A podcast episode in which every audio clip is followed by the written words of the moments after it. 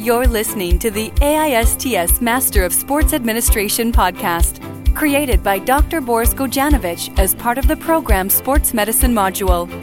In this series, we attempt to discover, understand, and debate the important issues in the world of sports medicine. Hello, everyone. My name is Emilio Valdez, and I'm here with my friend James Domini. How are you, Dom? Hi, Emilio. Hi, everybody. I'm really good, and I'm happy to be here. How about you, Emilio? I'm good too, thanks for asking. So, thanks everyone for joining us for this ASTS Medicine podcast, which will be looking at plant based diets and its possible impacts on athletic performance. What are your thoughts on this topic, Dom? Well, for me, this is a super interesting topic. I mean, plant based diets have had a lot of attention over the past few years, with many people and some scientists believing them to be the cornerstone of a healthier lifestyle. I mean, we've seen documentaries like Game Changers that preaches about the health benefits of a plant based diet. Whilst in the world of professional sport, there are many athletes that have turned to veganism. The likes of Lewis Hamilton, David Haye, Venus Williams, to name just a few. And they subsequently rave about the performance benefits that they've had from going vegan. Having said this, there are also many critics to the vegan diet, and they see it as just another fad without any scientific evidence to back it up. Ultimately, it's a really huge topic, and we haven't got time to cover everything today in this podcast. So let's just try and shed some light on the more controversial points that we've noted from our research. For me, one of the first things and one of the biggest issues that I see with a plant based diet is the lack or the difficulty in obtaining certain vitamins, minerals, and nutrients required for optimal bodily function. A review of existing literature that I've seen, done by Rogerson in 2017 on veganism, indicates that a vegan diet generally appears to be lower in protein and fat, as well as being lower in essential vitamins and minerals such as vitamin B12, calcium, zinc, iodine, and vitamin D. Have you got any views on this? I mean, what you're saying might be true, but obviously supplements can be taken, don't you think? Nowadays, people are taking supplements for many different purposes, so why not for these two? Okay, yeah, supplements could be taken, that's true.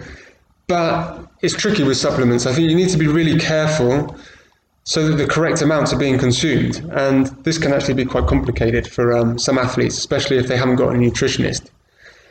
And this is also true for antioxidants, which are largely obtained from plant foods.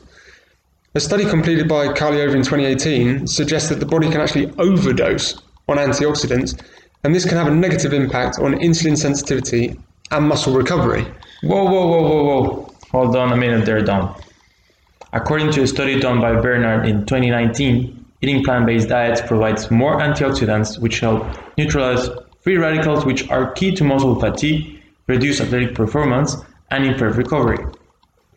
And talking about recovery, what I've read is that eating, uh, eating meat supposedly increase, increases inflammation, which can result in, a, in pain and negatively impact athletic performance and recovery. Study seems to show that plant-based diets may have an anti-inflammatory effect, which could aid recovery times. Okay, well that's all well and good, but as noted by Asker Jeukendrup in 2019 and many other doctors, inflammation is actually what you need to get better. Inflammation is a signal to turn on the repair process in the body, and this will ultimately get you fit again. So, no inflammation, no improvement. However, what we do know is that we need to prevent excessive inflammation during recovery, and this is really essential for athletes. And tied in with this recovery is the creation of additional muscle for which you need protein. And although you can find sufficient protein in plant based products, and in some cases there's actually more on a weight for weight basis, plant based proteins are inferior.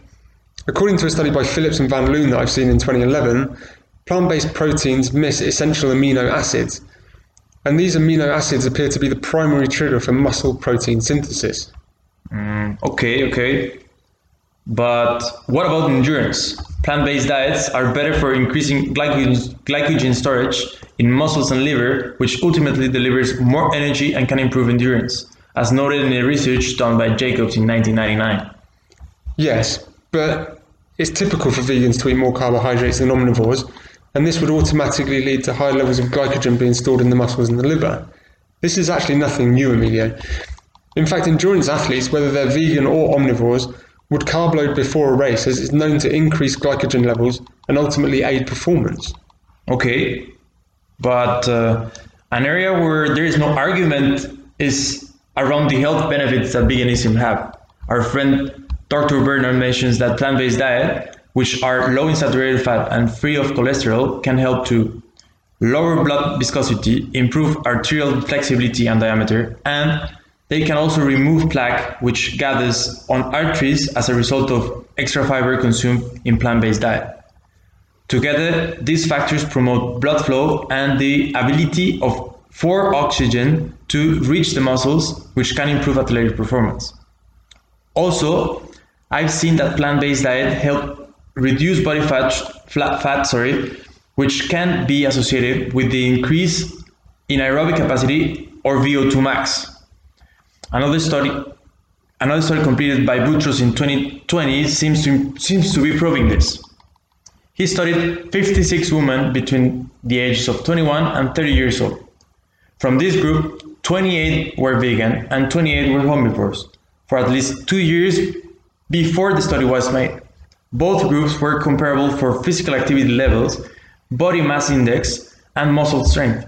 However, the vegans had significantly higher estimated VO2 max compared with the omnivores. Really? Wow, that's super interesting. Okay, so it seems that there are pros and cons to a purely plant based diet. Some benefits seem to be irrefutable, whilst others do not appear to have any science to back them up. What, what, are, you, what are you thinking? Yes, Dom, for the first time, we agree on, on something. It seems that there is not one diet identified as best.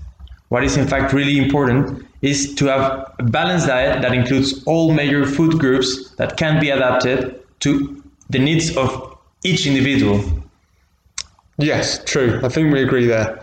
And I think that's also a good place to leave it for now. Thanks for joining us, everyone, for this podcast. Thank you, everyone, and see you next time.